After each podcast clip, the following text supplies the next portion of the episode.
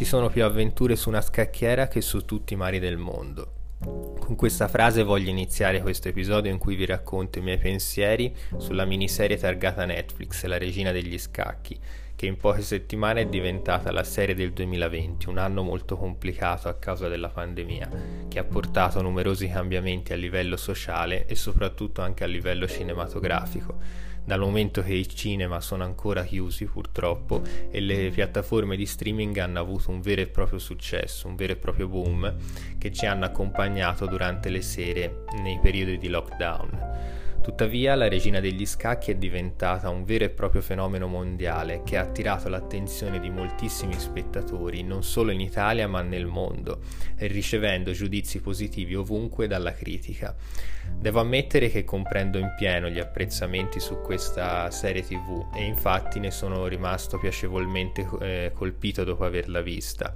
dal momento che erano mesi che non vedevo su Netflix una serie tv prodotta proprio dalla, da Netflix stessa in una maniera così impeccabile, ma soprattutto in cui eh, vi fosse un personaggio protagonista così iconico come quello di Beth Harmon con i suoi capelli rossi, questa pelle molto chiara e quegli occhi molto grandi che fin dalla prima scena ci rapiscono, ma ci fanno intendere allo stesso tempo di un passato molto misterioso di questo personaggio e per questo dopo la prima puntata siamo invogliati a capire come andrà avanti la storia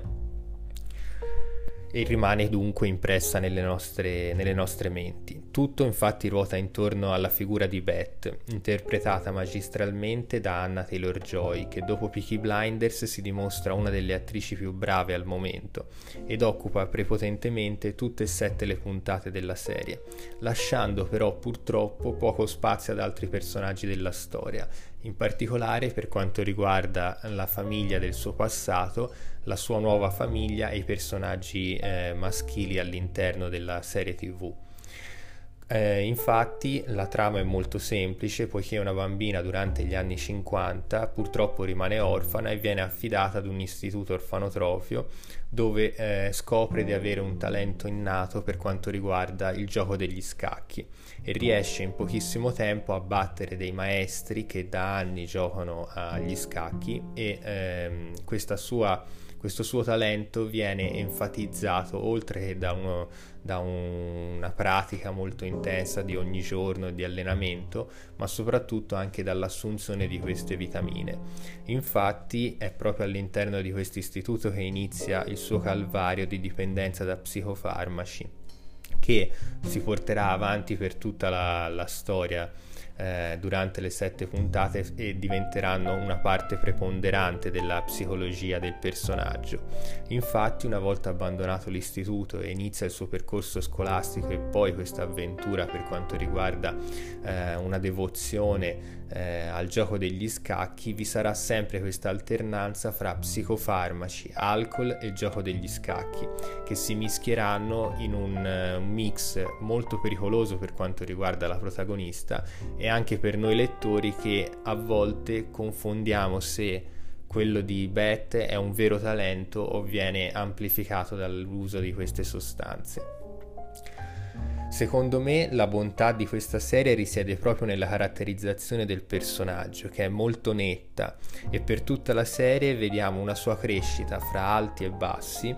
dovuti proprio ad una forte instabilità emotiva che culmina nel finale dove deve fare i conti con il suo sogno. A proposito di sogno, Beth incarna lo spirito dell'American Dream, una donna che negli anni 50-60 vuole diventare eh, maestra di scacchi in un ambiente altamente maschile e eh, a questo non gli basta perché vuole diventare la numero uno al mondo e quindi si va a scontrare contro i maestri russi eh, descrivendo così la diatriba politica che vi era, vi era in quegli anni fra Stati Uniti e Russia.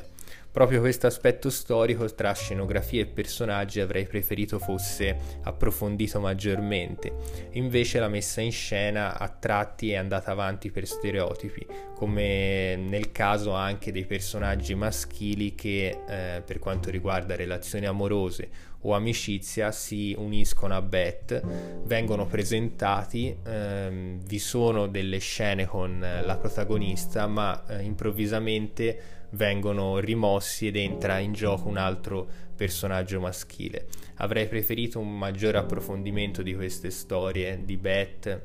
e questi personaggi.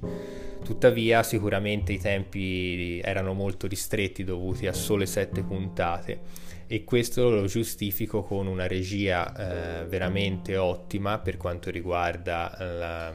l'uso della telecamera sia fissa che in movimento, ma soprattutto per quanto riguarda questo personaggio veramente iconico che eh, è molto interessante la, la, sua storia e il suo approfondimento.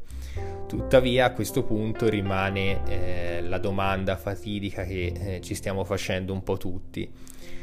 Ci sarà una seconda stagione di eh, La regina degli scacchi? Ad oggi Netflix non ha rilasciato nessuna dichiarazione ufficiale, ma conoscendo il marketing e le strategie adottate in passato dalla piattaforma, dubito che si lasciino perdere eh, un'occasione così eh, importante per monetizzare e soprattutto per far parlare di sé ancora una volta ehm, al mondo intero per quanto riguarda la lotta fra piattaforme e streaming. Il problema però è capire se eh, una storia una seconda stagione con una storia sempre con Beth Harmon possa portare qualcosa in più a quello di già visto. Personalmente preferirei che la serie terminasse qui, ma eh, sono onesto che eh, allo stesso tempo eh, sono curioso per quanto riguarda una possibile seconda stagione in cui si potrebbe vedere maggiormente il passato di Beth, della sua famiglia, ehm, la sua prima famiglia e anche un po' eh, il suo uh, percorso dopo il campionato mondiale di scacchi. A questo punto volevo sapere cosa ne pensate voi, se vi è piaciuta la regina degli scacchi e se vorreste una seconda stagione. Continuate a seguirmi su Instagram dove potete lasciare commenti su questa serie o su altri film o serie tv. Io sono Lorenzo, vi ringrazio per la vostra attenzione e ci vediamo al prossimo podcast. See you next time.